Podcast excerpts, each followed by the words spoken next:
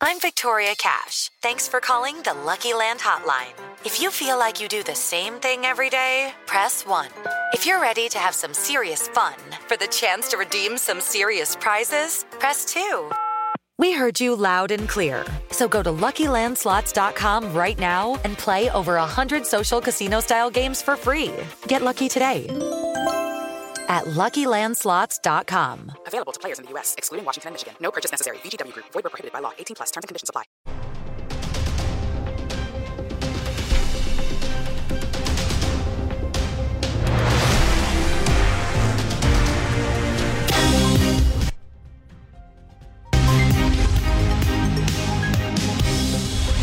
Direto ao ponto, com Augusto Nunes.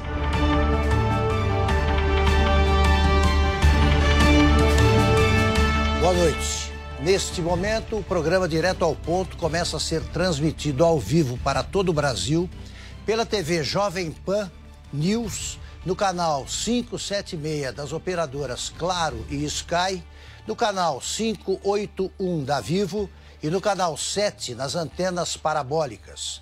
Você também pode acessar o Direto ao Ponto pelo YouTube, pelo Facebook, no Twitter e pelo aplicativo Panflix.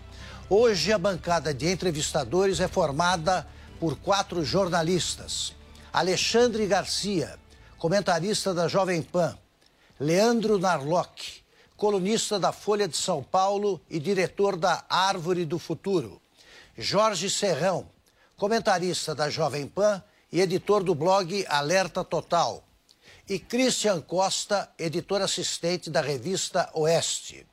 Hoje, o Direto ao Ponto recebe José Altino Machado, líder dos garimpeiros da Amazônia.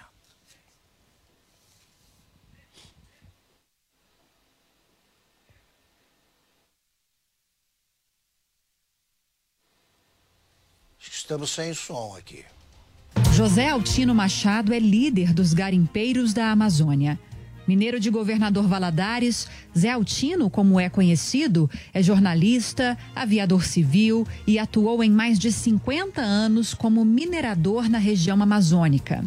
Ele é fundador e o atual delegado nacional da União Sindical dos Garimpeiros da Amazônia Legal. Segundo pesquisadores da MAP Biomas, que monitora o uso da terra no país, cerca de 93% dos garimpos estão na Amazônia. Nesta segunda-feira, o Conselho de Defesa Nacional liberou sete projetos de exploração de ouro em São Gabriel da Cachoeira, no Amazonas, numa faixa da fronteira com a Colômbia e a Venezuela. Na semana passada, 131 balsas de garimpeiros supostamente ilegais foram apreendidas no Rio Madeira e pelo menos 60 foram incendiadas numa operação feita pela Polícia Federal em parceria com a Marinha do Brasil. Zé Altino vem ao direto ao ponto falar sobre a profissão que começou no século XVII e a operação no norte do país que joga luz na expansão do garimpo no Brasil. Antes de tudo, eu esclareço que o nosso programa entrou em contato com a Marinha e com a Polícia Federal para que eles dessem a sua versão sobre os fatos de que vamos tratar aqui, alguns dos fatos e infelizmente não recebemos resposta. Zé Altino, o que que aconteceu? Queria que você resumisse para a gente. Em primeiro lugar, muito obrigado pela aceitação do convite. É um prazer ter aqui alguém que conhece efetivamente a Amazônia, que é coisa rara no Brasil.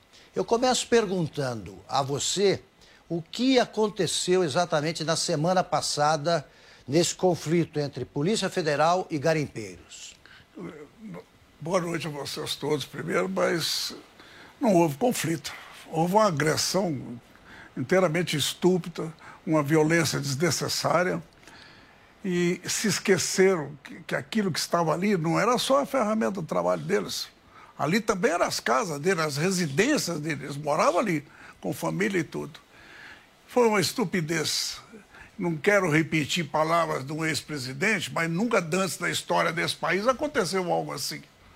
Isso não é comum num país que tem um foro jurídico perfeito e uma consciência democrática. Isso não é comum acontecer isso. O que, que a polícia alegou? E a Marinha, o que, que eles alegaram? eles, eles estavam a de sempre, né? Nós, uh, se me permite alongar um pouquinho, claro, claro. nós estamos permitindo a esse país criar alguns monstros que mais tarde haverão de pagar a conta por eles, que é a impunidade desses órgãos. Nós estamos vestindo farda em jovens no, do IBAMA, do MCBio, sem nenhum treinamento para esse tipo de, de tarefa, usando arma, postando isso, e condutas que não são inerentes ao poder policial. E no caso da federal, toda a vida federal sempre pautou, se houve um disparo, houve alguém atingido pelo disparo, morreu alguém e se identificava quem foi o atirador. E é obrigatório por lei se identificar e, e saber quem foi. Hoje nem isso faz mais. Quer dizer, nós estamos implantando, sob esse manto de ambientalismo, nós estamos implantando o poder da impunidade nesses órgãos que nós temos. E isso provoca esses avanços estúpidos que aconteceram. Quer dizer, se eles tivessem chegado lá, se fosse uma lancha da Marinha ali, uma, com um oficial, uma lancha ou um oficial, quatro soldados, três da Marinha, fuzileiro, seja lá quem for, juntava aquilo tudo e tirava dali. Não teria Mas acontecido o que preferiram o espetáculo mediático para mostrar ao Brasil o que está acontecendo e fazer acontecer isso. E o Brasil inteiro assustou. Eu acho que fez um efeito até contrário. Se alguém estava esperando tirar benefício daquela cena digna de, de torquemada, estava esperando tirar isso, se, se prejudicou, porque realmente isso assustou o país. Isso não existe. Para subir no morro do Rio de Janeiro, lá, lá atrás dos traficantes, tem que pedir licença para o governador. Não vai entrando assim sem mais nem menos. Inclusive, tem ordem do ministro do Supremo Tribunal para não subir no morro. E, e, pode fazer, então, aquilo, aquele tipo de coisa. Perfeito. Quer dizer, realmente foi lamentável o que aconteceu. Alexandre Garcia, com você. Augusto, primeiro eu quero fazer uma ressalva que eu sou suspeito a fazer pergunta para o Zé Altino, porque nós nos conhecemos há 40 anos. E ah, faz 40 anos que eu recebo um curso sobre a Amazônia do Zé Altino. Ele sempre me participa, tudo que está acontecendo por lá. Primeira vez que nos conhecemos, ele me pôs num avião, um aviãozinho lá em Manaus, o piloto era um Mucura, né? e o avião estava amarrado com arame. Como tinham tirado os bancos do avião para poder caber mais suprimento para o garimpo, eu fui sentado num galão de combustível. E posamos lá no meio da floresta, numa pista em que eu não conseguiria andar de bicicleta naquela pista. E aí eu fiquei conhecendo os garimpeiros, a vida deles. Por isso eu me choquei, eu fiquei chocado, e eu expressei isso no, no, no meu canal do YouTube, quando eu vi essa agressão a que o Zé Altino se refere, né, a balsas em que moravam os garimpeiros com suas famílias, mulher e criança, queimaram roupa de cama, queimaram o dinheiro que eles estavam guardando, queimaram a comida daquele dia. Então, eu não entendi muito bem. Aliás, Zé Altino me lembrou de uma coisa: se é proibido subir o morro durante a pandemia, o, o Supremo hoje está votando a proibição do despejo de pessoas que não pagam aluguel mas despejaram famílias de garimpeiros de suas casas uh, flutuantes lá no Rio Madeira. Né? Agora, então, a minha pergunta, né? o, o Zé Altino, uh, o que eu desconfio é que tem uh, organismos estrangeiros influenciando ações como essa. O que, é que você acha? Zé Altino, antes da sua resposta, né, o Alexandre está perguntando se tem estrangeiros, organismos estrangeiros por trás dessa história. Eu queria registrar que o Alexandre Garcia foi quem nos sugeriu é, tratar deste tema e, e enfatizou, que é corretíssimo, eu já sei agora, que você era a pessoa ideal para tratar do, do, da questão. Então eu agradeço mais uma vez ao meu amigo Alexandre Garcia. Com a palavra, Zé Altino. O Alexandre é uma pessoa muito querida por nós todos lá no Garimpo e principalmente na Amazônia, né? porque tem sempre uma palavra abalizada e ponderada. E uma das coisas que faltam no Brasil, que provoca essas coisas, uma é cultura. Não se tem cultura sobre o que aconteceu e como as coisas aconteceram. Ninguém se pergunta isso. Então, e hoje está acontecendo uma coisa que está piorando no Brasil. Quer dizer, você hoje tem um enorme litígio entre pessoas discordantes. Há uma discordância, na mesma hora você não presta para aquela pessoa. Eu mesmo tive a oportunidade de ler aí que estava vindo aqui ao seu programa, já me, já me taxaram como bandido, como. Quer dizer, se você for discordante, você se torna mal, ruim. É. Quer dizer, então cria uma obrigatoriedade que nós todos temos que ser com ideias comuns. Pensamento e eu não único, tenho é. ideias comuns, eu apenas faço diferente da maioria do nosso país. Eu faço igual aos povos da Amazônia. Eu quero lembrar a todos aqui que nós, da Amazônia, temos uma população maior do que a Austrália.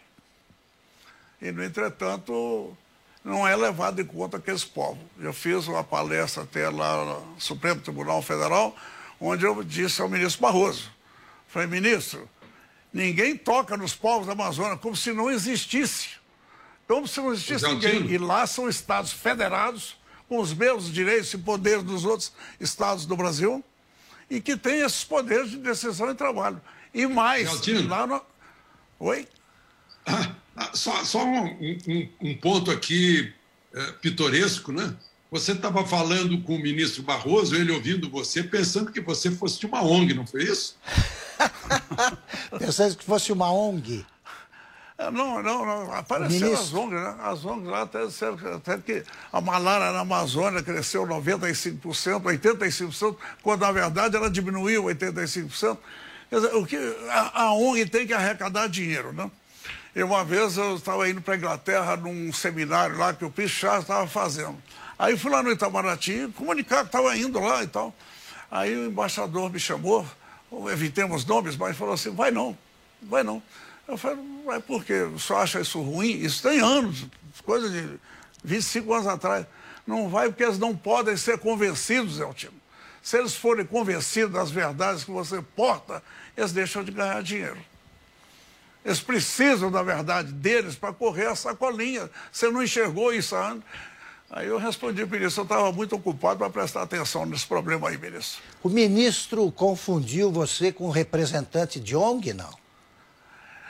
Não, ele não confundiu, ele, ele- ele chamou como garimpeiro mesmo. né? Tanto Sei. que no final da minha palestra ele me chamou de doutor, eu falei com ele, eu não sou doutor, eu sou só aviador e garimpeiro, para que não exista dúvidas. Mas eu acho que, se entendeu, ele foi muito educado, me recebeu muito, muito bem, e estava se tratando daquele dinheiro lá que o pessoal do, da o pessoal do- do- que faz a festa no Congresso Nacional queria que desse, liberasse o dinheiro para as ONG e tudo. Eu não sei, me parece que não liberou. Depois da participação nossa lá, parece que não houve isso. Porque na hora, até os três bancos falaram antes de mim. Três grandes bancos do Brasil, os maiores. E eu perguntei, falei com o ministro, o ministro botou na sala aqui um monte de dinheiro. Ninguém falou em gastar com os povos da Amazônia. Quem pode preservar ou destruir é o homem. Então por que, que não investe no homem? Agora, Zé Altino, é a pergunta que fez o Alexandre. A- a- a existe a presença de. ou existe o interesse aí em jogo dos, de organismos estrangeiros? No caso das balsas? É. O que, o- é, é o que eu falo contigo e tenho falado com a imprensa. A imprensa não tem curiosidade de perguntar por que, que as coisas são assim. Isso. O brasileiro perdeu essa mania também de perguntar por quê. Então nós estamos Até- perguntando por quê. É, até pouco tempo, eu até falei com o Alexandre, falei, Alexandre, ninguém mais no Brasil pergunta por quê. O que, que aconteceu? O porquê lá está no requerimento da Brasil Potássio, que está em cima da maior reserva de potássio que tem na América Latina. E onde eles gastaram mais de 300 milhões de dólares para pesquisar. E os garimpeiros estavam em cima disso aí.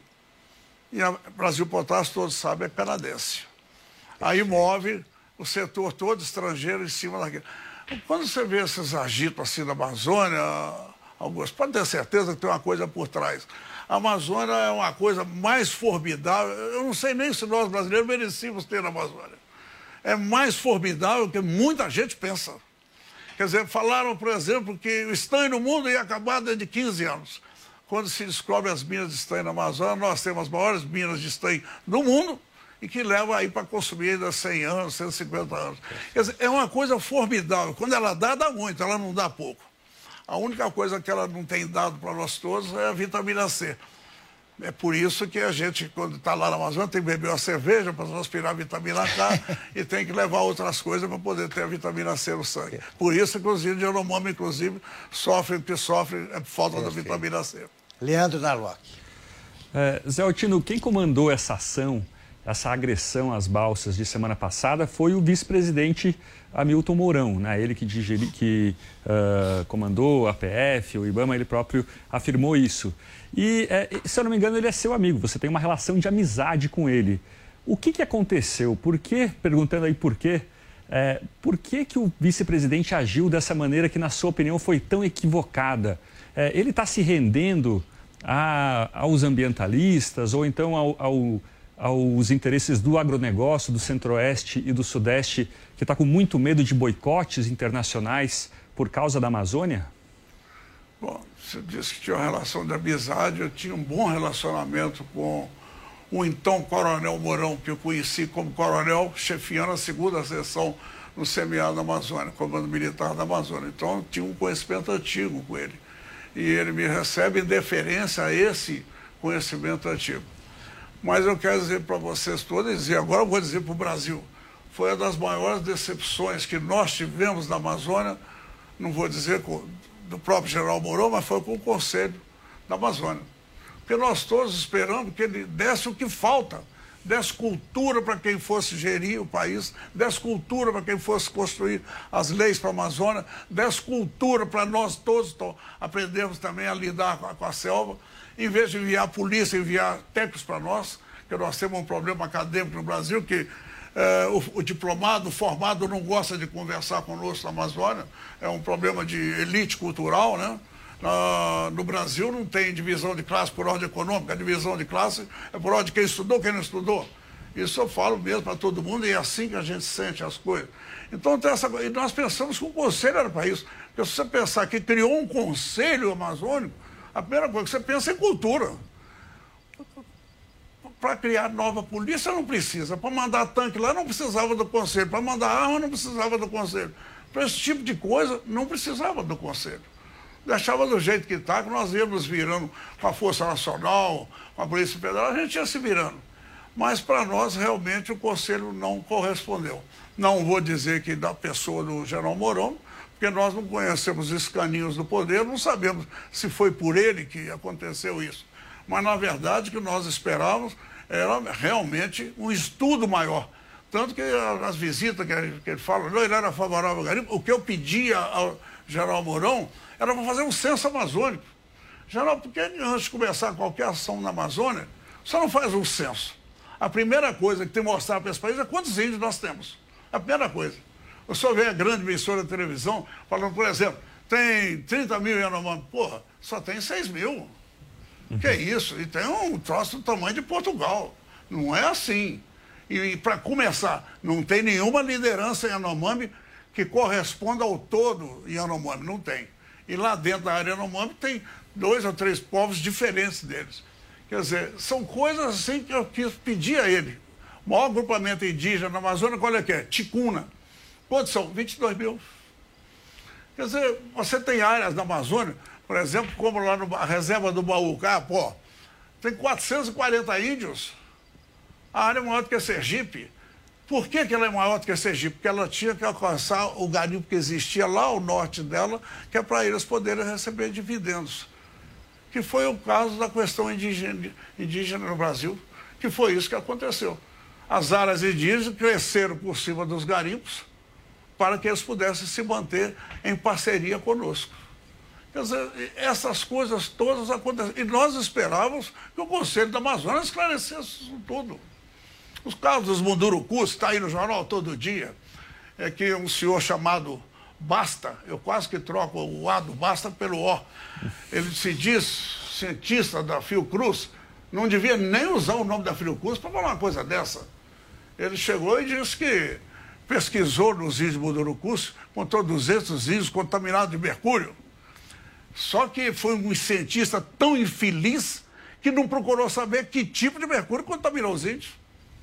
E aí ele ia saber que não é mercúrio de garimpo, que não pode ser. Aí então ia mandar examinar a Marina Silva, que também é contaminada por mercúrio. e nunca chegou perto de um garimpo na vida, nem coisa. Então, essas coisas todas eram para o conselho. Tanto assim que antes de acontecer esse caso das bolsas, eu entrei em contato com um representante do conselho, pedi a ele que dissesse ao general, general, vamos fazer um laboratório com essas dragas?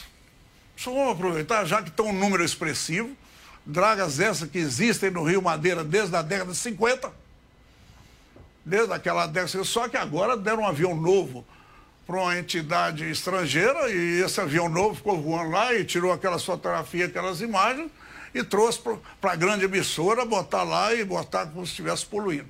Eu falei com ele, vamos aproveitar a oportunidade, chama a entidade estrangeira, chama a grande rede de televisão, chama todo mundo, leva os técnicos, leva os cientistas lá para cima, leva sociólogos para estudar a formação familiar que está lá, leva tudo isso. E vamos testar, vamos ver se tem poluição no rio. Quer dizer, o Rio Madeira é um dos únicos rios do mundo que muda o fundo três vezes ao ano.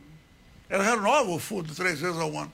E num volume de água daquele do rio navegável, vai dizer que aqueles garimpeiros podem estar poluindo alguma coisa?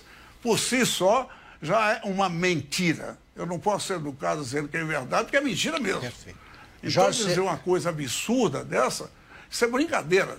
E eu estou dizendo a eles. Vamos levar a equipe científica, chama todos os interessados.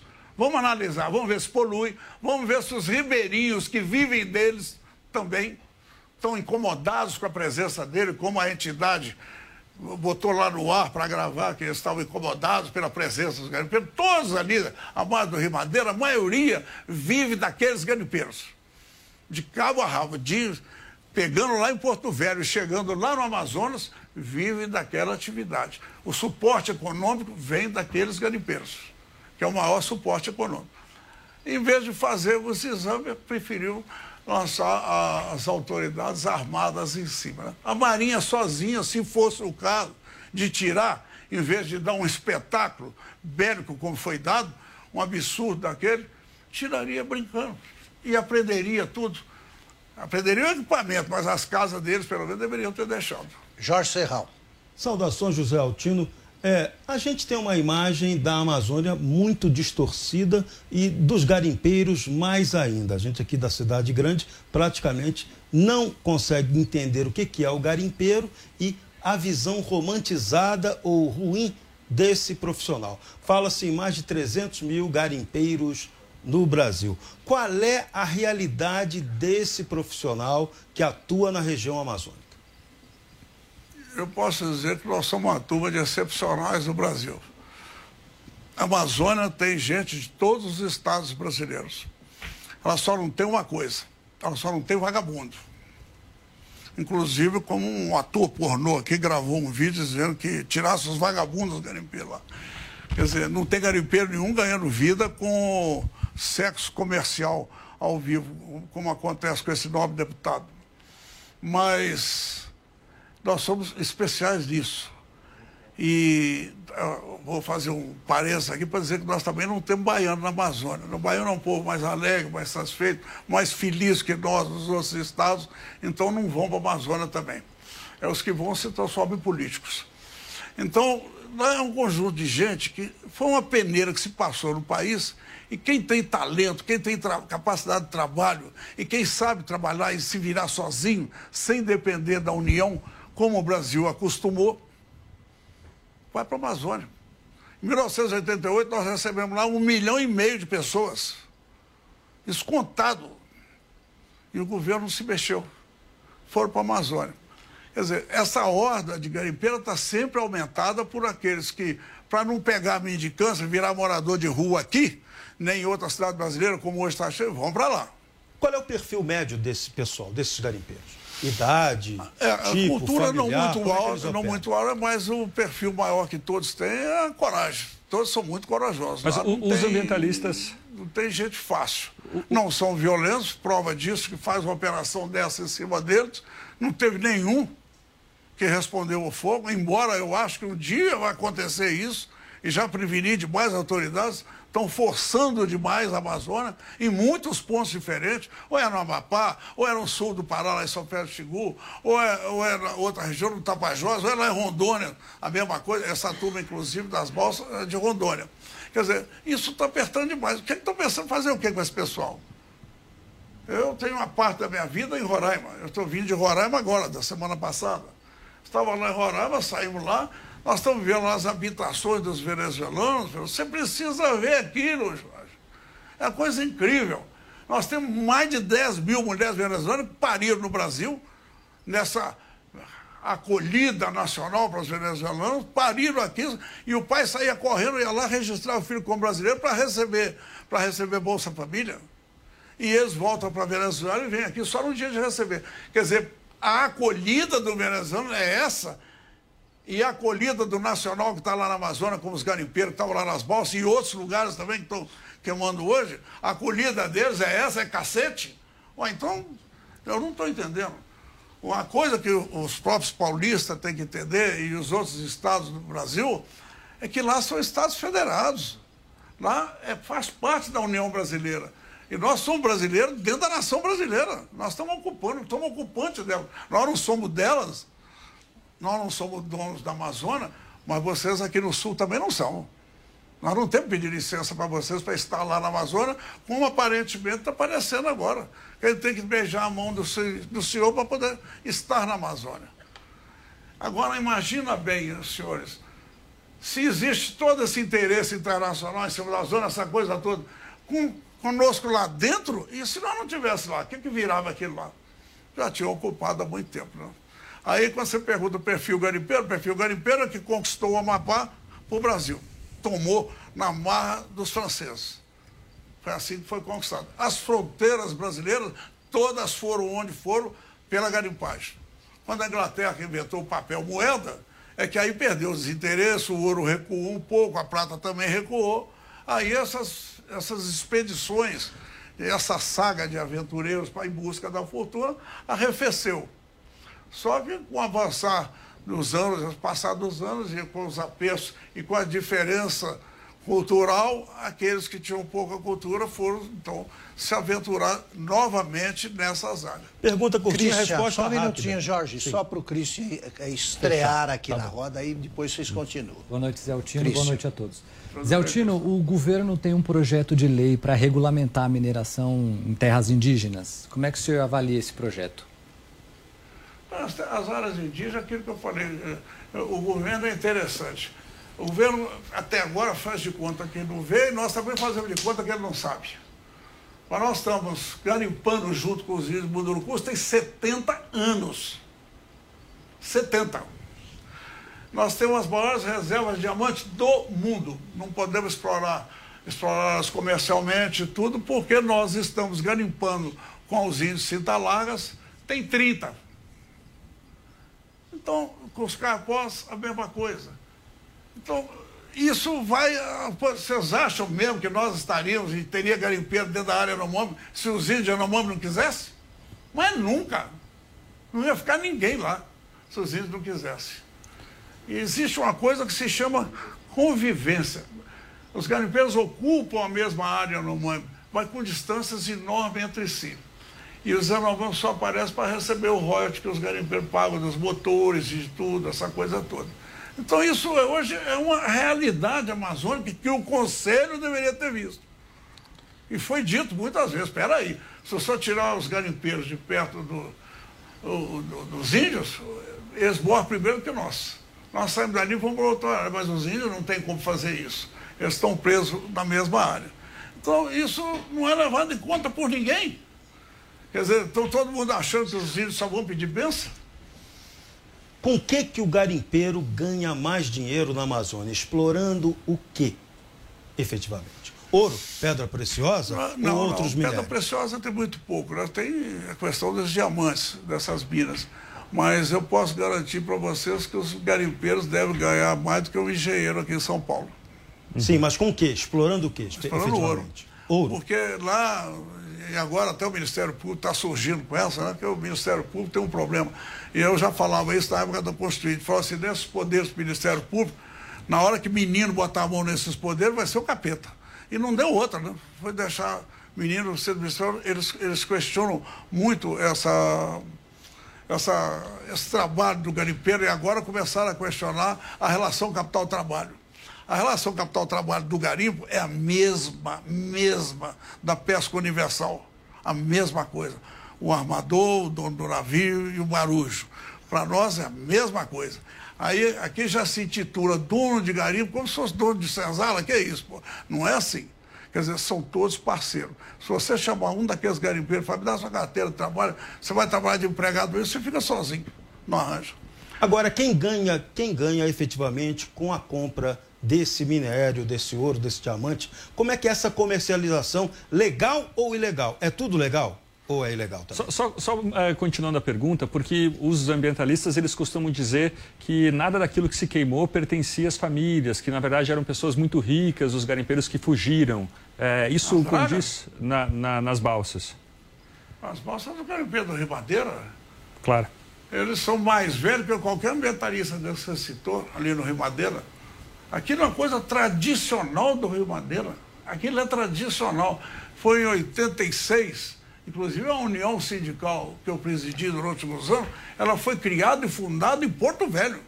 Porque a Marinha teve lá e prendeu as bolsas lá, não porque estava trabalhando de forma ilegal, que esse termo até nós vamos falar sobre ele depois, mas porque estava atrapalhando o canal de navegação. Aí a, a turma fez um acordo com a Marinha, para liberar sempre o canal de navegação, não criar nenhum impedimento, nenhum risco ao canal de navegação. Esse é o acordo que nós tínhamos com a Marinha, que estava valendo até a Marinha, me parece, me parece, compactuar com o que aconteceu agora.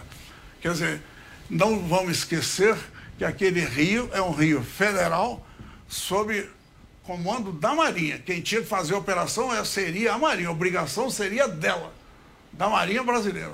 É ela que seria a comandante daquela operação. Não se sabe como ela se ausentou. É, ela que tem andado tanto ausente ficou mais. Então, por isso que aconteceu isso. Uhum. Mas esses garimpeiros que muita gente pergunta, essa coisa, aquilo é, tradicionalíssimo ali no Rio Madeira. Talvez seja dos mais tradicionais. Lá é mais tradicional do que a Serra Pelada. Porque a Serra Pelada, no princípio, nós nem considerávamos garimpo.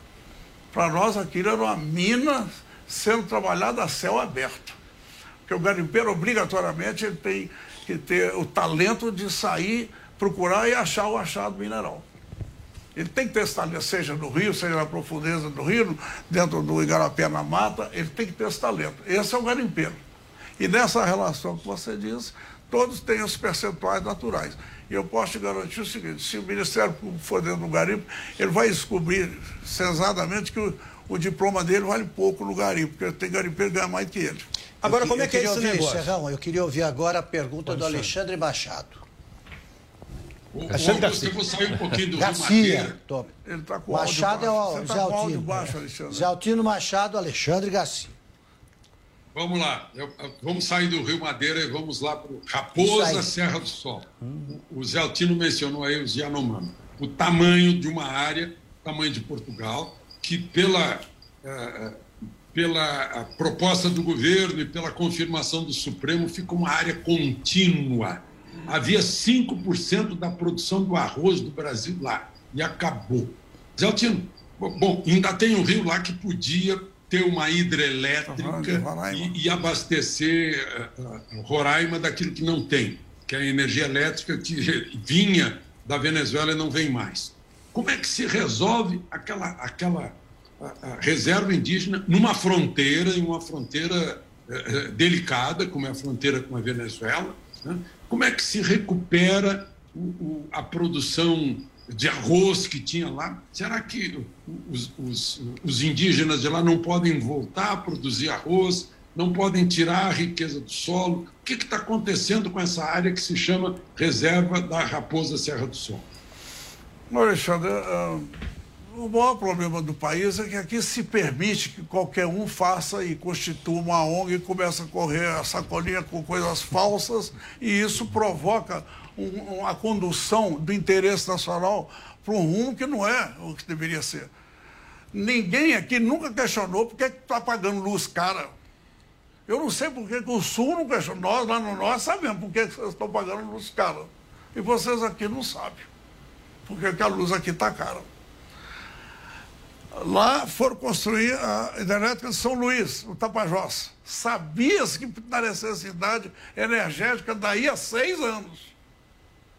Aí eu fui chamado lá em Itaituba urgente porque estava lá o pessoal de uma entidade também estrangeira, pegando os índios de Munduruku, assim, pares de famílias, e colocando ao longo do, a margem do rio Tapajós, e lá falando, mantendo eles com bolsa e tudo ali, para dizer que era indígena, e criou um problema danado com aquilo. Foi no fim do governo Temer. Aí ficou esse impasse, era indígena, era indígena, não era indígena, e é, não era, não era, não era, parou, analisou. Já estava com o dinheiro pronto, já estava tudo, o próprio batalhão de engenharia já estava lançando os piquetes da bacia de inundação, paralisou lá. Eu não vou nem falar de Belo Monte, que aquilo é uma vergonha nacional uma represa daquele tamanho no Xingu, que podia gerar tanto, tanto quanto Itaipu, todos sabem disso. 18 turbinas está trabalhando com um, porque nós tivemos uma ministra do meio ambiente que interferiu no projeto e todos interferiram e o resultado está lá. Um dinheiro envolvido, gasto no absurdo. E nós todos da Amazônia acompanhando e vendo e assistindo acontecer isso. Quem é a ministra, Zé Altino? Hum? Quem é a ministra? Marina Silva. Aí pode-se dizer, porque ela claro. realmente foi que criou tanto problema de meio ambiente, sempre com a culpa dos índios, né? E que Ministério Público ajudou, né? Ministério Público ajudou também. Ministério Público ajudou? Ah, sempre. Depois que me deram diploma, diploma de procurador para menino no Ministério Público, danou-se, perderam a ponderação e equilíbrio.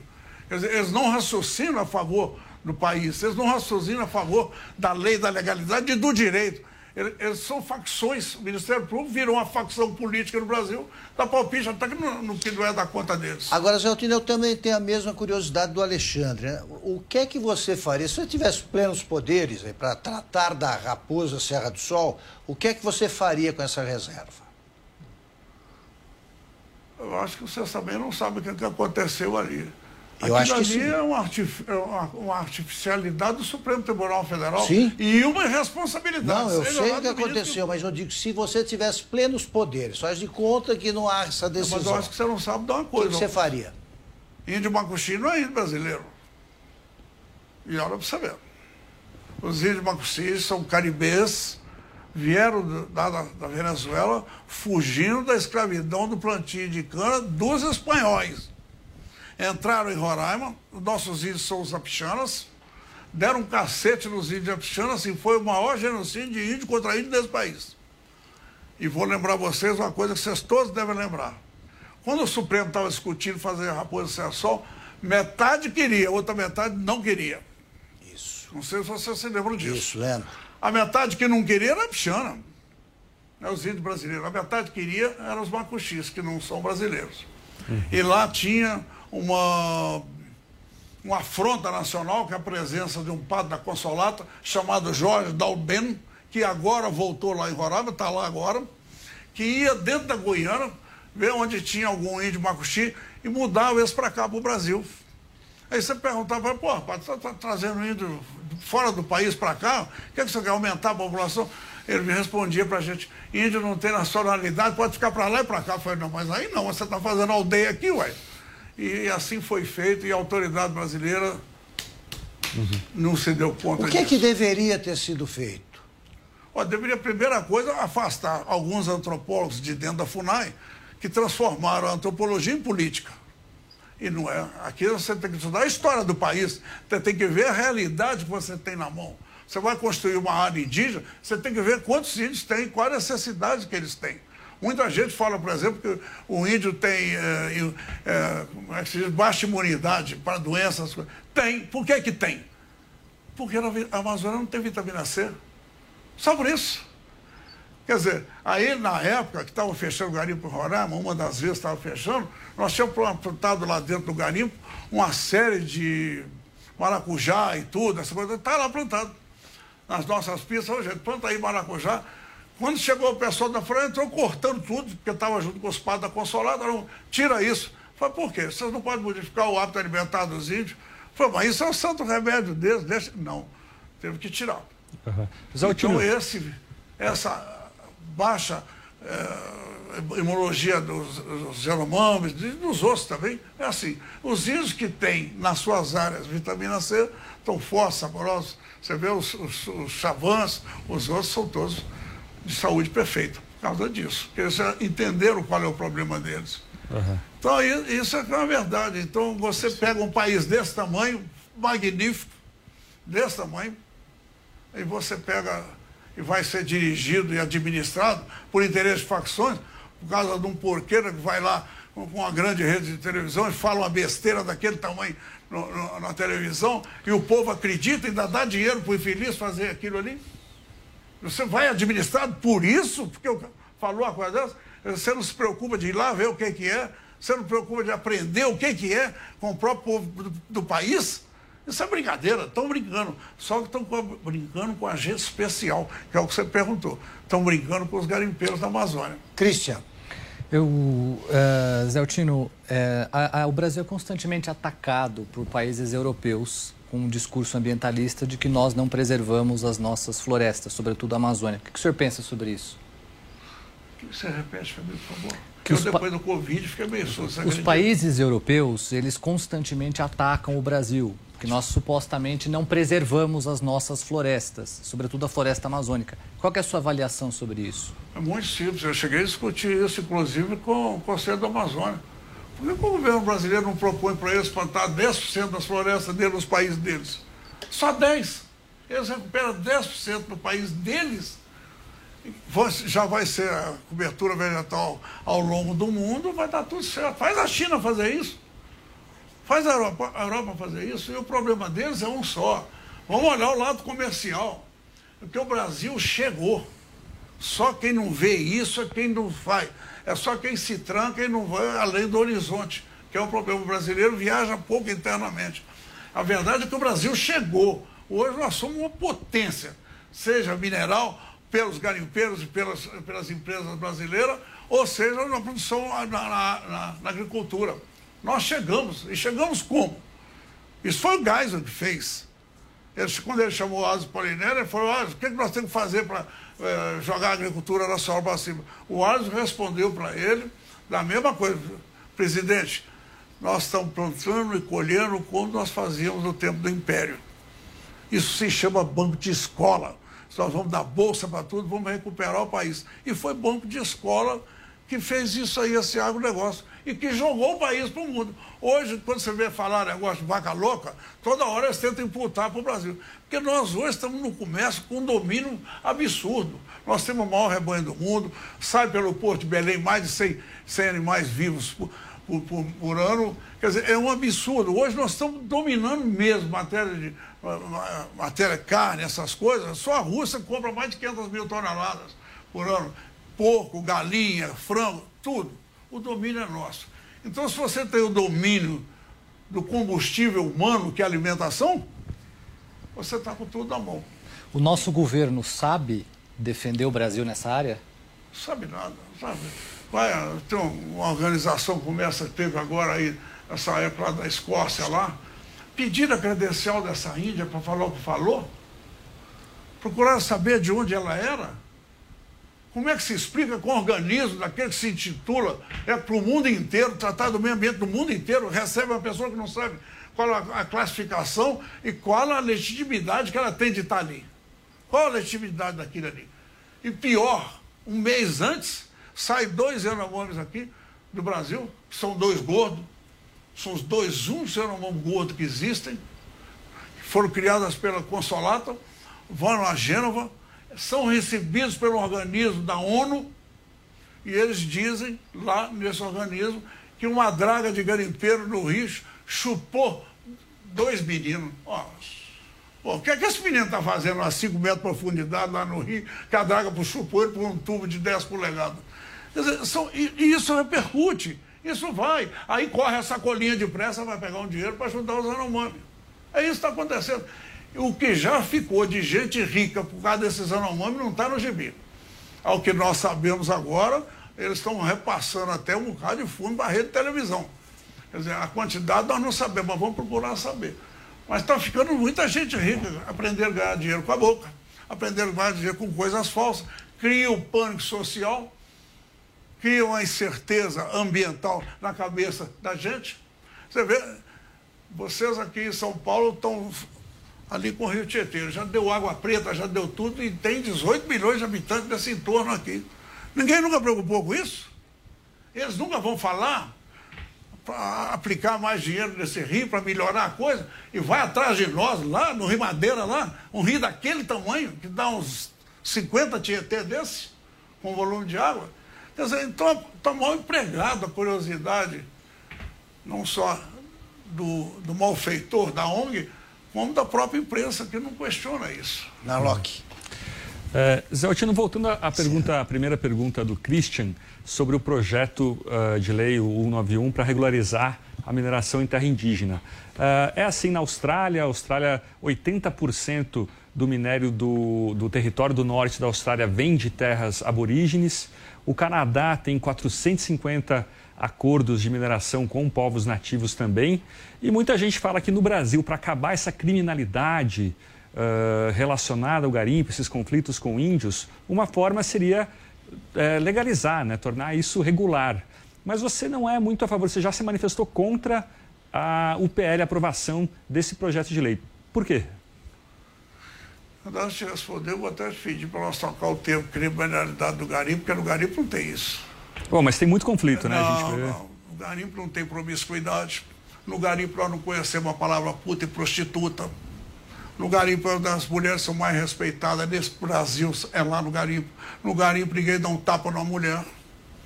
No garimpo não se aproxima de... E ninguém convive na Amazônia com insegurança. Mas não seria então, bom ter o crime empresas? já fica detido na fonte. Na fonte. E a maior confusão que todos fazem, inclusive a própria imprensa faz, por que, que aqui em São Paulo o próprio governo reconhece que nós temos mais de 30 milhões de informais? E por que, que nós, os garimpeiros, não somos informais? Por quê? Porque nós estamos na Amazônia?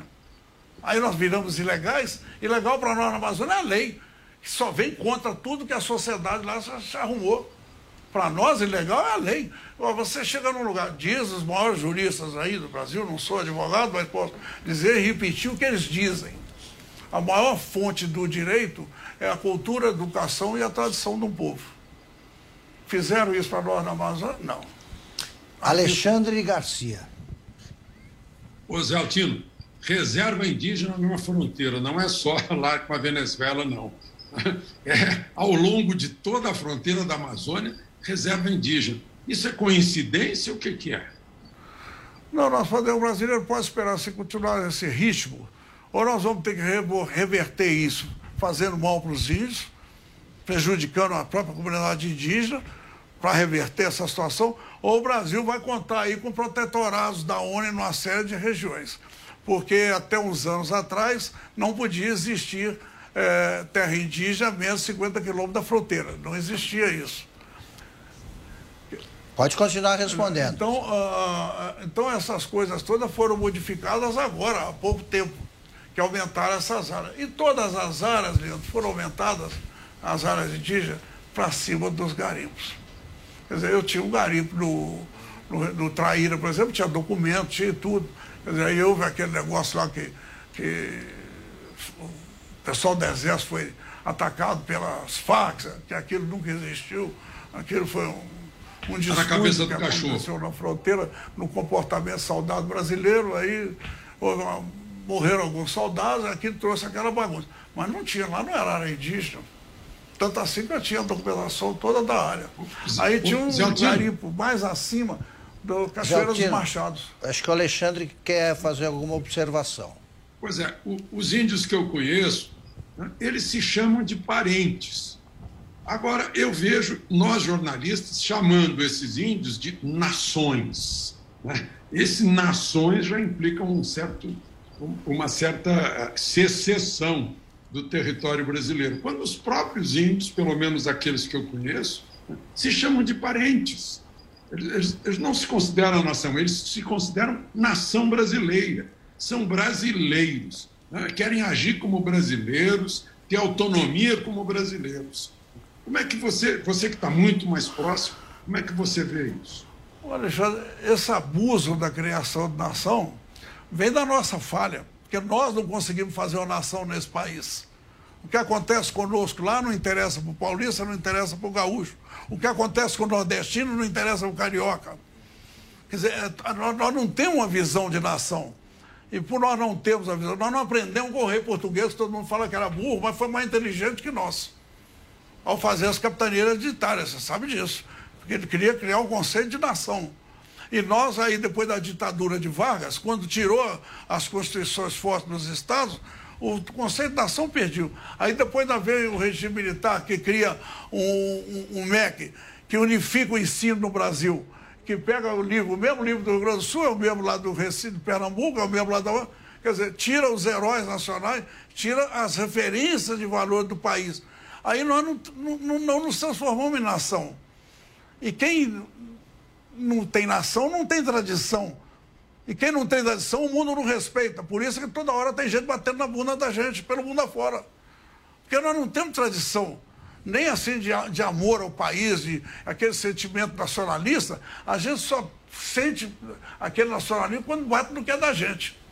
Se estiver batendo lá na Amazônia, não tem importância, pode fazer, está lá na Amazônia é, como, é, como diz o Leandro, né? é a criminalidade do garimpo, não pode bater vontade. Como se todos fossem realmente criminosos.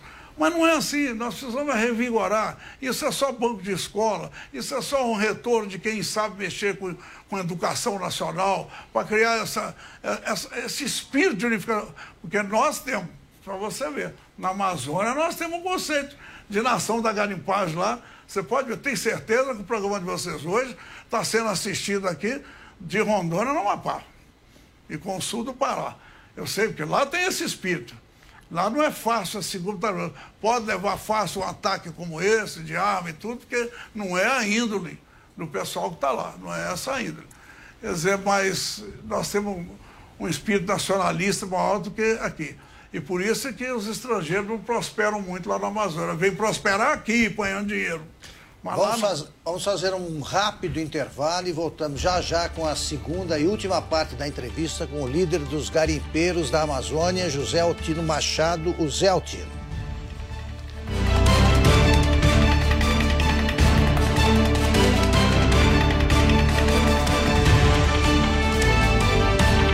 Direto ao ponto, com Augusto Nunes. Copa Mundial da FIFA, Qatar 2022. Na Jovem Pan, 32 seleções, 64 partidas, 5 cidades, 8 estádios. Primeira vez num país árabe. Copa do Mundo FIFA. Qatar 2022. Na Jovem Pan. Falar bem muda a história, inclusive a sua. Aprenda técnicas para se tornar um comunicador profissional e domine o conhecimento que vai fazer a sua carreira deslanchar. Veja mais sobre o curso Oratória e Performance. Acesse agora mesmo em newcursos.com.br. niucursos.com.br. A Jovem Pan News chegou à TV e para assistir a nossa programação é muito fácil. Se você tem TV por assinatura, procure pelo canal 576 na NET, Claro TV, Sky e DirecTV Go.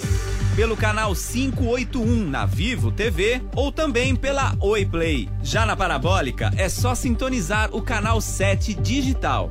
Mas se você quiser assistir na palma de sua mão, no celular ou tablet, é só baixar o Panflix na sua loja de aplicativos e assistir 24 horas no mundo todo. Jovem Pan News. Você já ouviu falar em violência política contra as mulheres? Quando nossas ideias são menosprezadas. Quando você é julgada e atacada pela sua imagem. Quando somos agredidas e até mortas por sermos mulheres. Chega! Quando a sociedade combate a violência contra as mulheres, mais mulheres participam das decisões do país e fazem a diferença. Isso é democracia. Mais mulheres na política, sem violência de gênero. A gente pode. O Brasil precisa. Justiça eleitoral. A justiça da democracia democracia. Ao ponto, com Augusto Nunes.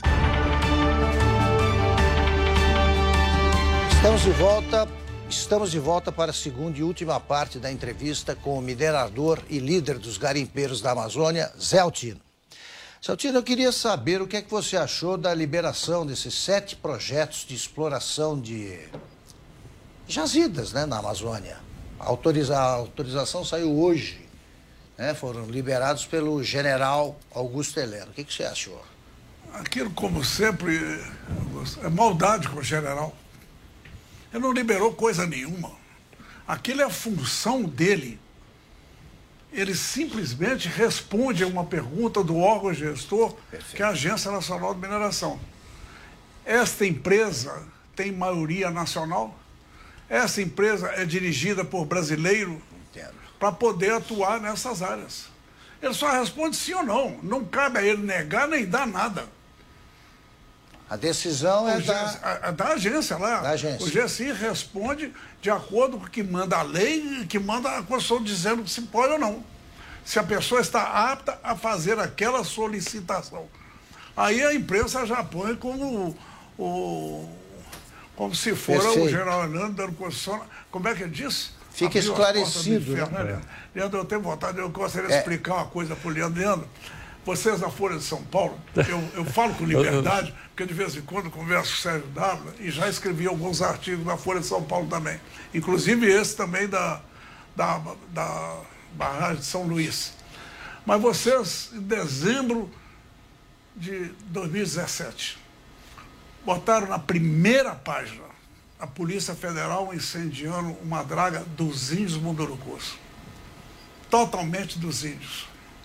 Foi quando foi assassinado aquele índio por estava fugindo pela floresta, o federal disparou um tiro, acertou na cabeça dele e esse, o federal está respondendo até hoje na justiça por isso.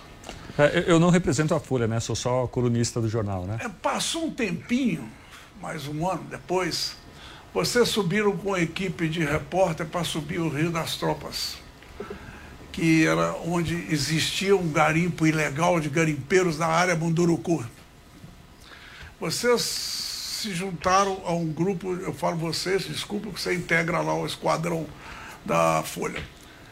Vocês juntaram a um grupo de índios apresentados por uma ONG que subiu lá com vocês para chegar no garimpo. Aliás, não era o Rio da Tropa, era o outro deles lá, acho que era o Curuá. Aí, vocês mesmo escreveram que a maior surpresa quando chegou lá foi descobrir que quem estava garimpando eram os próprios índios, que não tinha garimpeiro nenhum lá dentro. E vocês escreveram isso no jornal. Muito bem. No pé desta matéria, no pé dessa matéria, estava lá escrito que a passagem e as despesas de transporte da equipe de reportagem foram pagas pela ONG norueguesa.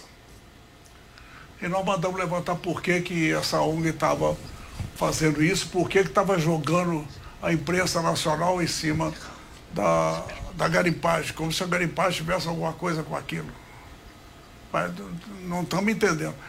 E coincidiu exatamente que três meses antes tinha acontecido o desastre da Hidra, da Hidra aquela companhia é, norueguesa que explora alumínio lá na Amazônia. Foi uma das maiores poluições que já aconteceram na Amazônia. Uhum para despertar aquilo ali, joga para garimpagem, vai lá, publica pelos garimpeiros, fala que é os garimpeiros, e vocês não publicaram mais nada do desastre ambiental da Hidra. Tal qual agora, está lá procurando os garimpeiros, tem essa empresa de Paracatu, canadense.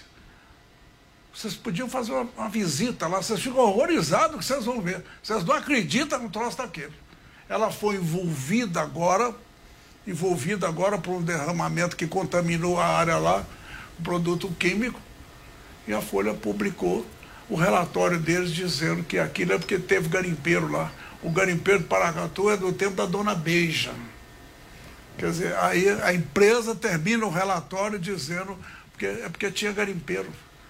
Quer dizer, como é que, como é que pode acontecer um negócio desse? E eu tenho uma fé na Folha inabalável, tanto que eu Falei até com a dona Tereza, secretária do Sérgio falei, dona Tereza, eu tenho uma fé inabalável na Folha. Lamento até que ela tenha deixado de, deixado de fazer a Folha impressa. Eu a recebia toda manhã em casa até, até ela resolver encerrar a comunicação comigo.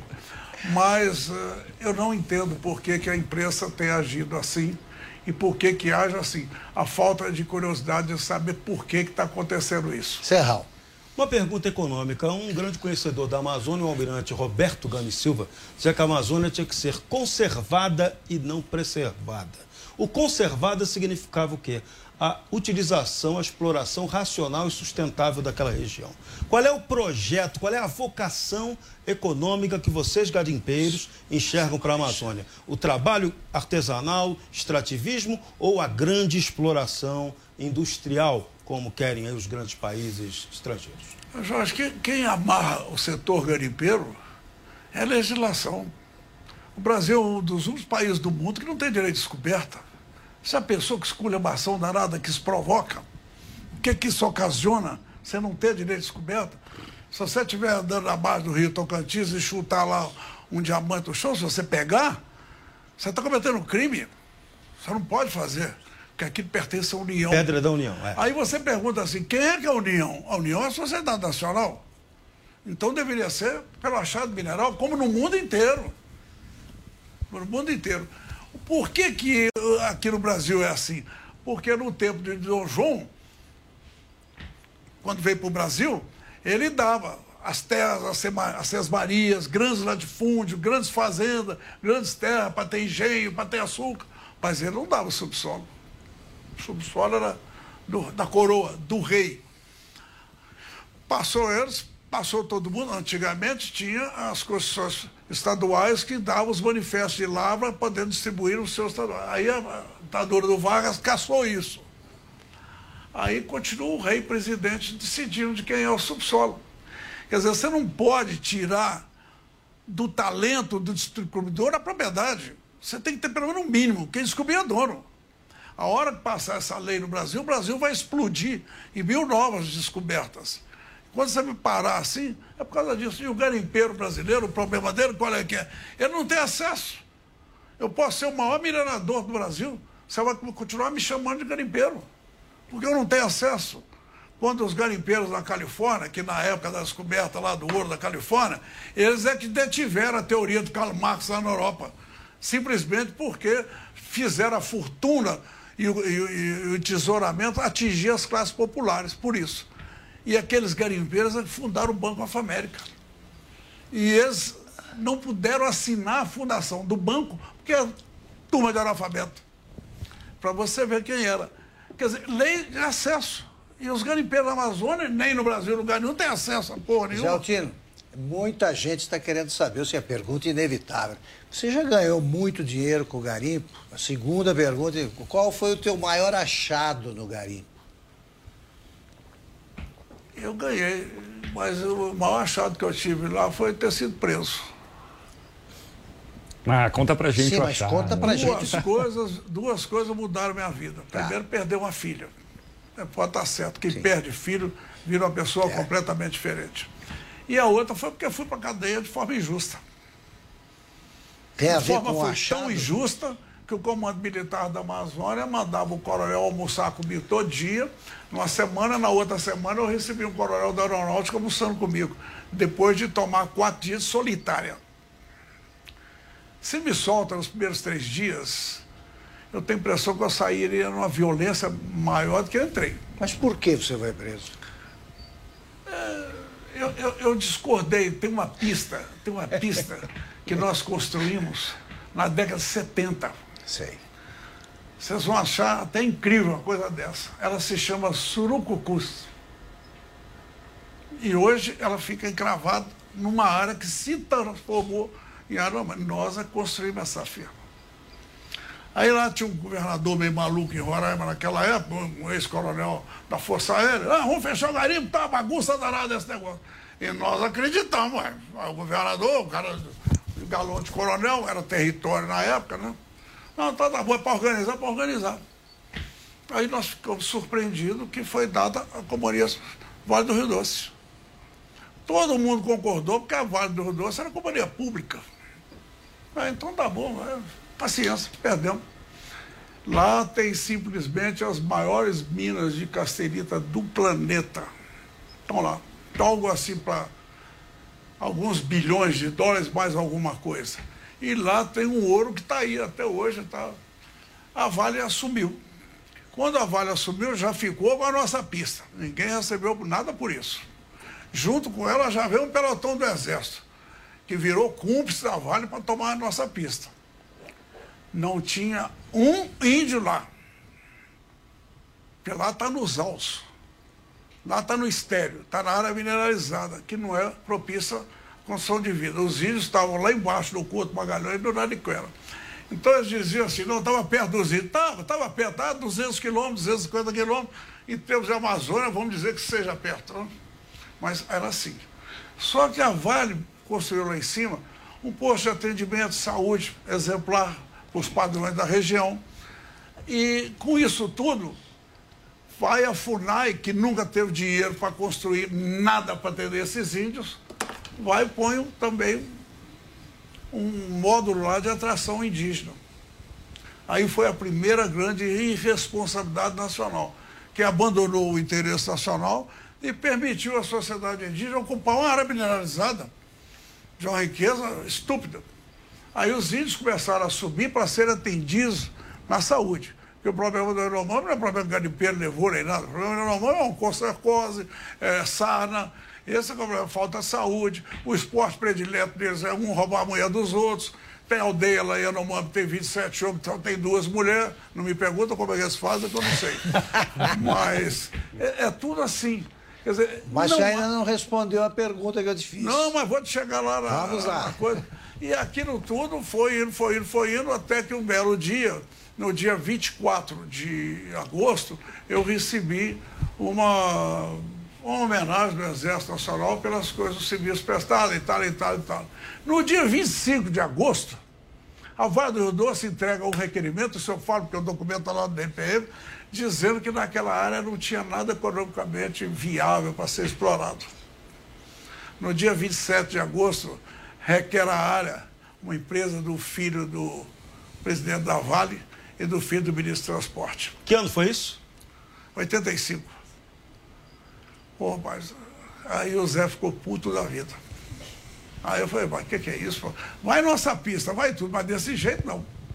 Aí eu tive uma conferência, comandar o semiário na ocasião, um, general com a cabeça muito boa, falei, pô, general, mas o que, que é isso? Tomaram de nós a coisa, mas o que, que é isso? Era, ainda estava aí naquele final de regime militar, ainda era Figueiredo, né? Eu podia rever isso, assim não, toma, toma no amor, assim na marra. Aí, não, e a coisa foi indo, estava vindo os ventos democráticos, né? Que todo mundo já dizia, na, na, hora que vier a democracia vai virar uma suruba esse negócio aí. E não deu outra, né? Mas está vindo aquela coisa toda. E o resultado disso foi ah, assim não vai levar não. E numa reunião com os senhores que seriam os, os beneficiados da medida, eu disse para você, eu vou ser preso, mas vocês não levam. E ele falou comigo, se você mexer lá, nós vamos mandar te prender. Eu falei, então vamos. Então vamos embora. E então, aí em fevereiro, eu desci lá no Surucucu, um punhado de homens, e aí eu cometi um erro, né? Segundo meu pai. É, eles já tinham colocado policial lá na pista e eu submeti os policiais. Opa, eram 19 policiais, o sargento. Falou, seu Zé Altino, tem ordem de evacuar vocês da área. Eu falei, você trouxe mandado judicial aí? Tem alguma coisa aí? Não, então não é comigo que você está falando. E aí eles tiveram que guardar as armas, né? Não sei por que, que eles tiveram que guardar as armas, isso a gente deixa para depois, mas guardaram as armas e aí surgiu o problema de, não, então aí usa o subterfúgio. É área indígena. Virou área indígena decretado pelo governo Sarney no final do mandato. Sarney decretou área indígena e reservas garimpeiras, patrimoniais garimpeiras. E é, mas nessa vez eu saí preso, fui embora, eles acharam que eu ia fugir para Venezuela. Mas então e eu não fui. Conta pra gente qual foi o teu maior achado. Você achou alguma pepita de ouro? Essas coisas com que a gente fica romanceando quando pensa em garimpo. Mas, Augusto, quando a gente atinge certo estado, a gente perde a, vaidade. Eu, a minha vaidade hoje é os filhos bonitos que eu tenho, a mulher maravilhosa que eu tenho. Essas foi grande, o projeto foi grande. Valor. Pelo jeito, ouro, achou tá no chão, a gente acha que Uma pedreira. Não, ganhei, achou. Ganhei, ganhei, já ganhei. Se a, a questão é que eu ganhei muito dinheiro, já gastei muito dinheiro com isso que faço. Sou chamado a todos os pontos. Amanhã à noite estou indo para Porto Velho atender lá os amigos lá de Porto Velho, da Bolsa, na Assembleia Legislativa. Querem que eu vá lá, vou. Não aceito nunca uma passagem, nem dinheiro de ninguém para coisa alguma. Porque se você aceita, você chega lá, tem que dizer o que eles querem. Eles estão pagando para você ir, né? Aí eles vão comprar o espetáculo que eles acham que deva ser. Então vamos passar, passar para a pergunta do Alexandre Garcia. Zé Altino, você falou em caciterita, né? e a gente sabe que tem nióbio, tem, tem, tem insumo para fazer o fertilizante de que uh, nós necessitamos, estamos importando a preço cada vez mais caro. Por que, que a gente não está? O que impede que a gente use a nossa reserva mineral da Amazônia? Porque ela está. Vou voltar lá atrás. Veja o exemplo Serra Pelada. Serra Pelada, quem, quem descobriu o Carajás, uma empresa americana. Não. Aí um belo dia, um geólogo chamado Breno, da Vale do Doce, posou lá para abastecer o helicóptero. Aí viu aquela montoeira de ferro. Aí entrou aquele problema, não vamos mais honrar os documentos da empresa americana aqui. Vamos dar para a Vale do Doce, oficialíssima Vale do Rio Doce. Aí passou-se para a Vale do Doce, o Brasil inteiro conhece isso. Por sinal, não vou deixar de falar, porque se eu deixasse de falar, não era eu que estava sentado aqui. Carajás nos custou 18 bilhões de dólares. E essa empresa foi vendida por 3 bilhões de reais. Só para que se tenha noção disso. Custou isso para nós. Mas aí entregou para ela. E teve a Docigel. A Docigel fez toda a pesquisa em Serra Pelada. Curiosamente, também a Docigel entregou um relatório para o DNPM, está lá para quem quiser ver, dizendo que não encontrou nada ali. Serra Pelada. Aí um belo dia o fazendeiro foi arrancar um toco lá, na saída do toco saiu um bocado de pepita junto com o toco. Quer dizer, o ouro estava até adubando o toco. Imaginou-se isso. E com isso aí, Alexandre deu aquela corrida. Com uma semana tinha mais de 10 mil homens lá. E eu tive a, gra a graça de, junto com companheiros meus, ser um dos primeiros a chegar e posar na pista de Serra Pelada lá. Então acompanhei a saga deles desde o princípio. E o resultado disso é que depois o Congresso Nacional teve que aprovar uma lei para que Serra Pelada passasse aos garimpeiros, dando 50 milhões de dólares de indenização para a empresa americana. A Vale, então, recebeu os 50 milhões para pagar a empresa americana. A Vale, até hoje, Serra Pelada é dela. Até hoje fica esse conflito. Até hoje. Então, as coisas são assim e ficam de difícil solução, porque não se resolve com clareza os interesses. Uma pergunta que ninguém nunca fez no Brasil. Nem a Folha nunca fez, nem a Globo nunca fez, ninguém nunca fez. Quanto é que vale essas fortunas que esses garimpeiros estão em cima? Uhum. Quanto? É uma pergunta que devia fazer. Quanto é? Ah, são alguns bilhões e bilhões de dólares. E a briga é por causa disso aí. É. Nós estamos produzindo, só nós, do garimpo, produzimos quase 40 bilhões por ano. Olha aqui, vocês perguntem. É, Zé, Zé eu quero perguntar sobre o mercúrio. Muitos ambientalistas falam, quando a gente vê, por exemplo, aquela foto das balsas de semana passada, é curioso que você não vê nenhum desmatamento ali. Né? Você tem uma, alguma prosperidade, eu, eu, achei até bastante interessante aquela, aquela cidade flutuante, nenhum desmatamento. Mas tem um ponto importante que muitos ambientalistas falam que é o mercúrio.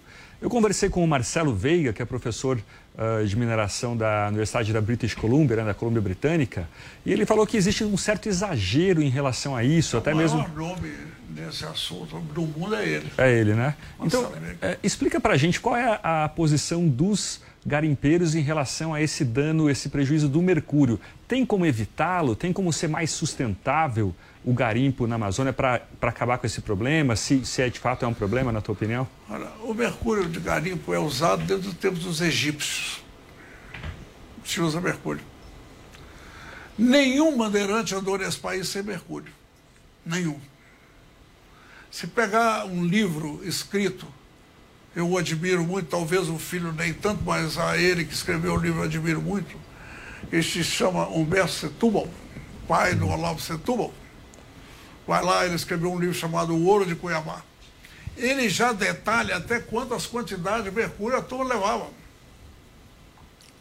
Aí sai um órgão de pesquisa do Ministério de Minas e Energia do Rio de Janeiro, lá do Fundão, e nos procurou querendo achar onde estava o mercúrio dos bandeirantes e os nossos. E estabeleceu um programa caríssimo lá em Poconé, no Mato Grosso. Não achou nenhuma grama. Uhum. Nada. Aí as denúncias seguidas do Tapajós, que o Tapajós é o maior rio garimpeiro no Brasil, indiscutivelmente, em termos de ouro, que o Tapajós estava contaminado pelo mercúrio só, que tinha peixe arrastando a barriga no chão, tão pesado que estava de mercúrio. Deve ter peixe com mercúrio lá, pode ser, mas não desse do garimpo. Vieram, veio uma entidade alemã, isso foi em 86, 7, 88, pesquisou o, o Tapajós inteiro, não achou nada. Uma coisa é certa, primeiro, ninguém joga mercúrio no rio porque ele custa muito caro. Reutiliza. Ninguém faz isso. Uh, nós importamos uma quantidade de mercúrio, vem da Espanha. E eu descobri isso quando eu fui fazer uma palestra em Salamanca, me perguntaram lá, quem é que manda mercúrio para o Brasil? Eu falei, vocês. Dizer, ficou bem chato até a história lá. Mas não acharam nada. Aí veio a denúncia muito grande, não acharam nada no Tapajós. Mas é nada. E eu desafio qualquer um a achar. E tem mais. Eu estou chegando a 80 anos agora, estou atrás do Alexandre, agora estou andando atrás dele. Estou chegando a 80 anos agora, dia 12 de março. Eu via meu avô tomar mercúrio com uma doença chamada nó nas tripas, que era o laxante na época. Era o mercúrio metálico. E eu fiz isso uma vez na televisão, lá em Manaus. Nossa senhora, falaram no capeta. Mas o assunto mercúrio acabou. Porque esse assunto mercúrio, naquela ocasião, a nossa briga era com as empresas de mineração, que nos usava como alvo para requerer as áreas. Nós íamos descobrindo um trem lá, ela requeria do DNPM. Eles chegavam correndo primeiro o DNPM que nós. Então, eles usavam esse negócio de mercúrio para causar pânico na população. Você pode ver.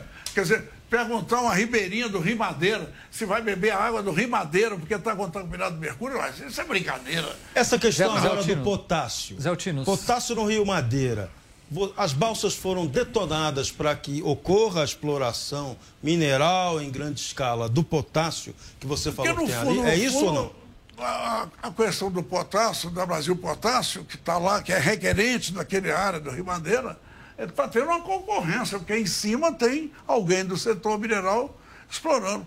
E pode ser que, se já estão lá ocupando o lugar, amanhã o, o governo resolva dar aquilo para eles, aí complica para elas, né? Que nós ainda não, não utilizamos a lei por andar de exploração mineral. E isso pode é, atrapalhar os planos deles, porque quando nós ocupamos um lugar, nós somos meio difíceis de sair. Vocês podem esperar, vai voltar a balsa lá. Não é assim. Essa saga do garimpo vem daí. O garimpeiro volta sempre. O garimpeiro é aquele bicho que sabe que não vai dar certo, mas vai assim mesmo e principalmente ele quer ver se o morro da frente é mais azul. Isso os garimpeiros têm. Quer dizer, então essa, essa discussão na Amazônia é velha. E até que o governo resolva entender, fazer um vestibular para presidente da República, fazer um vestibular para ministro de Minas e Energia, para saber o que, é que esse país tem. Ninguém questiona. Olha o exemplo que eu dou muito da Guiana Francesa. francesa é de umas honestidades você nem, nem imagina. Zé... Fronteiras de fronteira, de fronteira. Zé Altino, falando até de, do governo agora, se, se o senhor pudesse dar um conselho para o governo para aprimorar o setor de mineração no Brasil hoje, qual seria? Não abra nada, enquanto não levantar o que, que ele tem. Levanta o que, que tem. Vamos aprender primeiro com a atividade que o, o, os homens já estão fazendo. Vamos ver o que, é que ela tem de ruim. Foi a proposta que eu fiz na Dara. Vamos ver o que, é que tem de ruim o que, é que tem de bom. E vamos aproveitar o que tem de bom. A mesma coisa o negócio de compra de ouro, que até ele perguntou, nem respondi. A mesma coisa. Quer dizer, o Brasil passa na Constituição uma lei que regulamenta a Constituição, fala que o ouro é ativo financeiro. Mas, no entretanto, impera até para exportar ouro aqui. Vocês aqui de São Paulo devem ter visto aqui. Roubaram 700 quilos de ouro aqui em Guarulhos. Ué, o que, que esse cara está fazendo com esse ouro? Esse ouro é dessa empresa canadense lá de, de Paracatu. Quer dizer, não houve interpelação do governo? Pô, você lá ia com ouro aonde?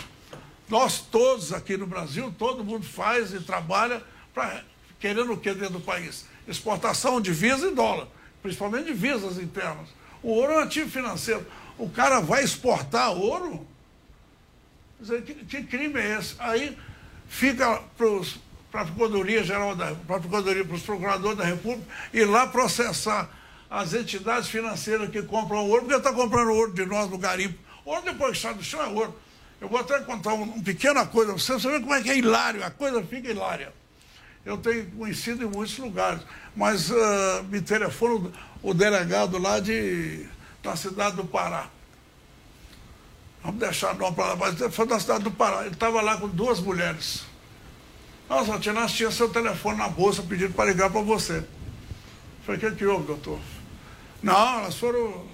Nós prendemos essas mulheres, prendemos essas mulheres, porque elas estavam com ouro na bolsa. Eu falei, chama uma delas para mim. Aí ela veio no telefone, fiquei, que houve?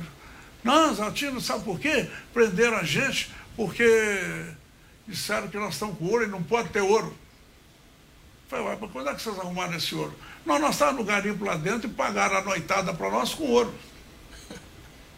Dizer, aí eu chamo o delegado de volta. Ô doutor, por que você não vai atrás de quem tirou o ouro? O ouro, depois que sai lá de, do garimpo, ele é ativo financeiro. Ele pagou a trepada que as mulheres deram. Ué. Deixa levar o ouro para lá, ué, os negócios. Ué. Vai atrás de quem tirou. Porque se existiu alguma ilegalidade no feio, é na retirada. Agora, do momento que o ouro sai do chão, então esse Brasil tinha que ser mais responsável. E uma das coisas é se ficar com esse negócio de proibir entidade financeira de comprar ouro, ou outros que sejam legalizados comprar ouro, para onde o ouro vai? O Peru não tem mina de ouro funcionando, exportou 600 quilos. A Bolívia não tem mina de ouro funcionando, exportou 400 quilos. Os venezuelanos não têm dinheiro. Se eles vierem fazer uma compra de supermercado lá em Boa Vista, eles têm que trazer um contêiner do dinheiro deles. Aí o que, que eles trazem? Ouro. Aí chega lá na supermercado, na hora de pagar a conta, isso aconteceu. Aconteceu. E é um fato que se, é uma análise até boa para o advogado pensar o que, que ele diria. Na hora de pagar o supermercado, eles todos estavam pagando com ouro. A Polícia Federal foi lá e prendeu o dono do supermercado. Porque não podia estar recebendo ouro. Mas não é ativo financeiro, ele estava recebendo a conta dele. E aconteceu isso no Brasil. Quer dizer, até hoje não regulamentou a entrada de ouro dos venezuelanos no Brasil. Até hoje não. Celtino, vamos, nós estamos nos momentos finais do programa. Eu queria ouvir a pergunta do Alexandre Garcia. O Augusto, você falou em romantismo e ideias românticas. Eu vou aproveitar para perguntar para o Zé Altino, além do ouro, histórias de diamante, porque a, a Bolívia também não produz diamante, ou a Colômbia talvez produza, né, o esmeralda. E o diamante, né, que tem garimpo e índio explorando o diamante. Essa diamante é uma orgia. Eu tinha um grande amigo a quem respeito muito, até chama-se Mauro Esposa. O Mauro chegou a criar uma Polícia Federal particular dele lá para combater os problemas do diamante lá. E é um dos policiais federais mais eficientes, mais justo e respeitoso que eu conheço. Chama-se Mauro Esposa.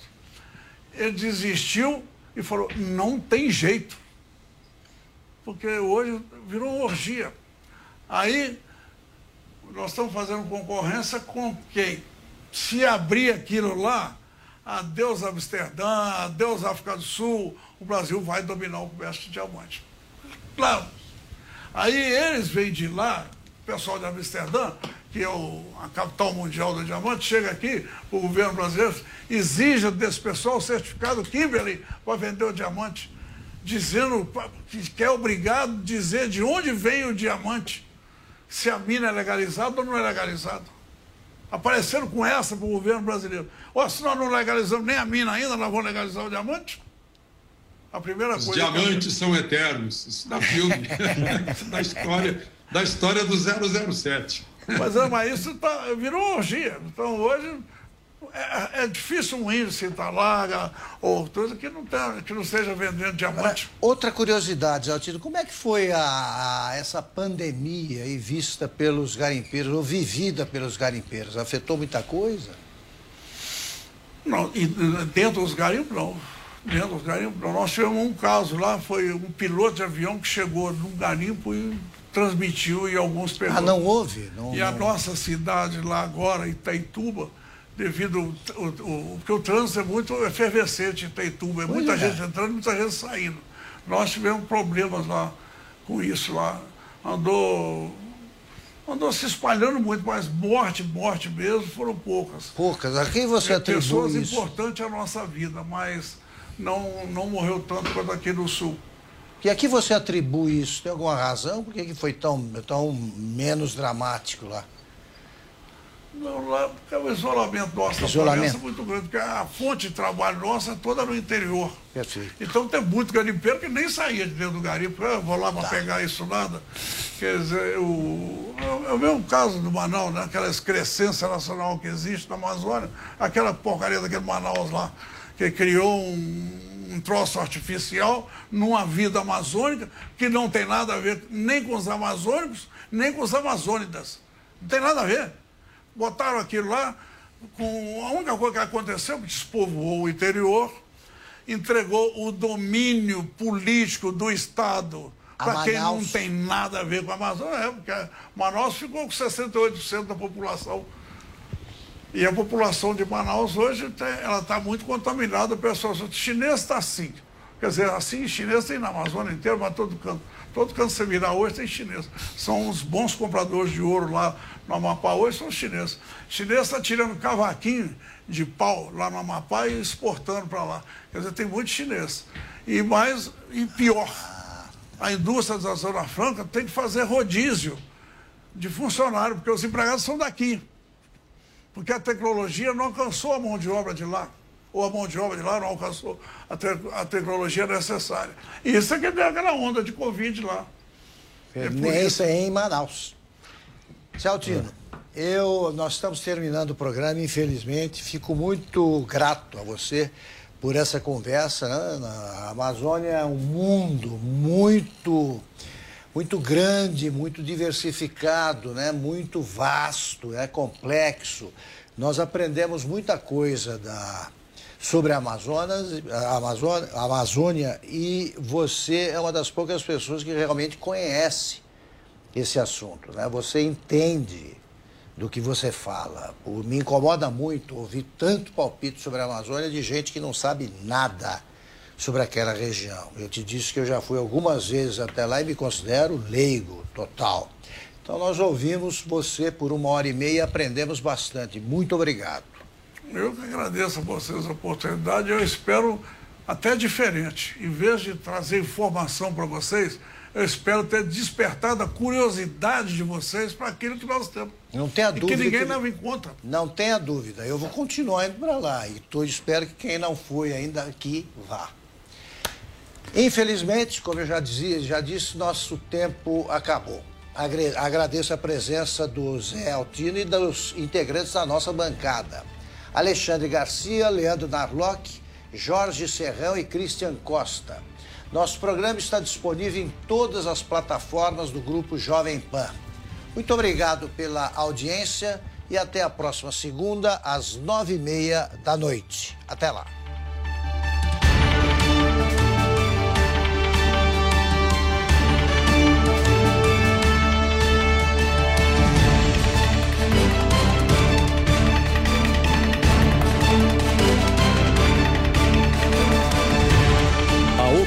Dos nossos comentaristas não reflete necessariamente a opinião do Grupo Jovem Pan de Comunicação.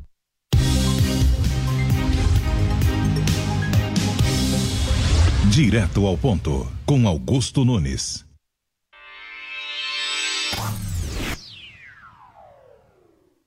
It is Ryan here, and I have a question for you. What do you do when you win?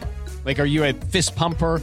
A woohooer, a hand clapper, a high fiver. I kind of like the high five, but if you want to hone in on those winning moves, check out Chumba Casino. At chumbacasino.com, choose from hundreds of social casino style games for your chance to redeem serious cash prizes. There are new game releases weekly, plus free daily bonuses. So don't wait. Start having the most fun ever at chumbacasino.com. No purchase necessary. Group. Void were prohibited by law. See terms and conditions. 18 plus.